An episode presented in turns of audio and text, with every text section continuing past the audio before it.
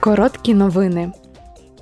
На пленарному засіданні у Страсбурзі прем'єр-міністр Швеції Ульф Крістерсон окреслив членам Європарламенту робочу програму шестимісячного головування Швеції в Раді ЄС, яке розпочалося 1 січня. Прем'єр-міністр Крістерсон сказав: наші головні пріоритети спрямовані на те, щоб допомогти Європі стати зеленішою, безпечнішою і вільнішою. Хоча зараз складні часи, в Європі вирує війна. Війна, яка призвела до незліченних жертв і до жорстоких звірств, а також до енергетичної кризи і економічного спаду.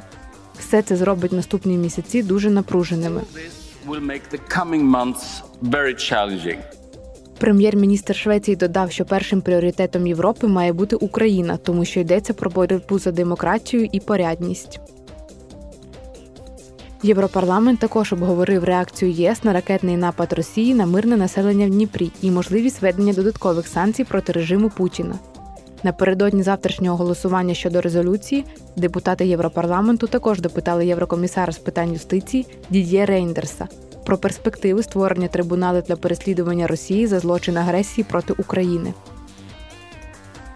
На відкритті пленарного засідання в понеділок голова Європарламенту Роберта Мецола повторила свій заклик до міжнародної спільноти рішуче реагувати на терор, розв'язаний іранським режимом. Вона сказала: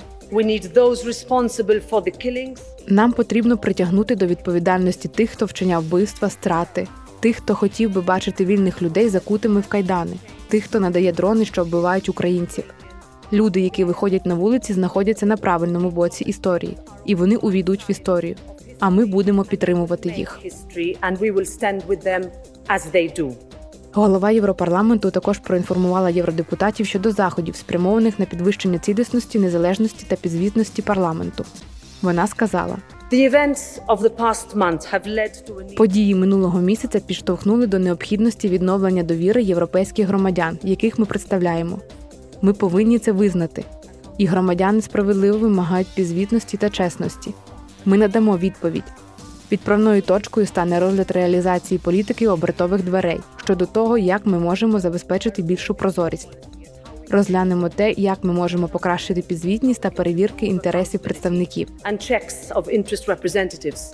У Страсбурзі депутати Європарламенту провели хвилину мовчання в пам'ять про покійного голову Європарламенту Давіда Сасоллі, який помер рік тому.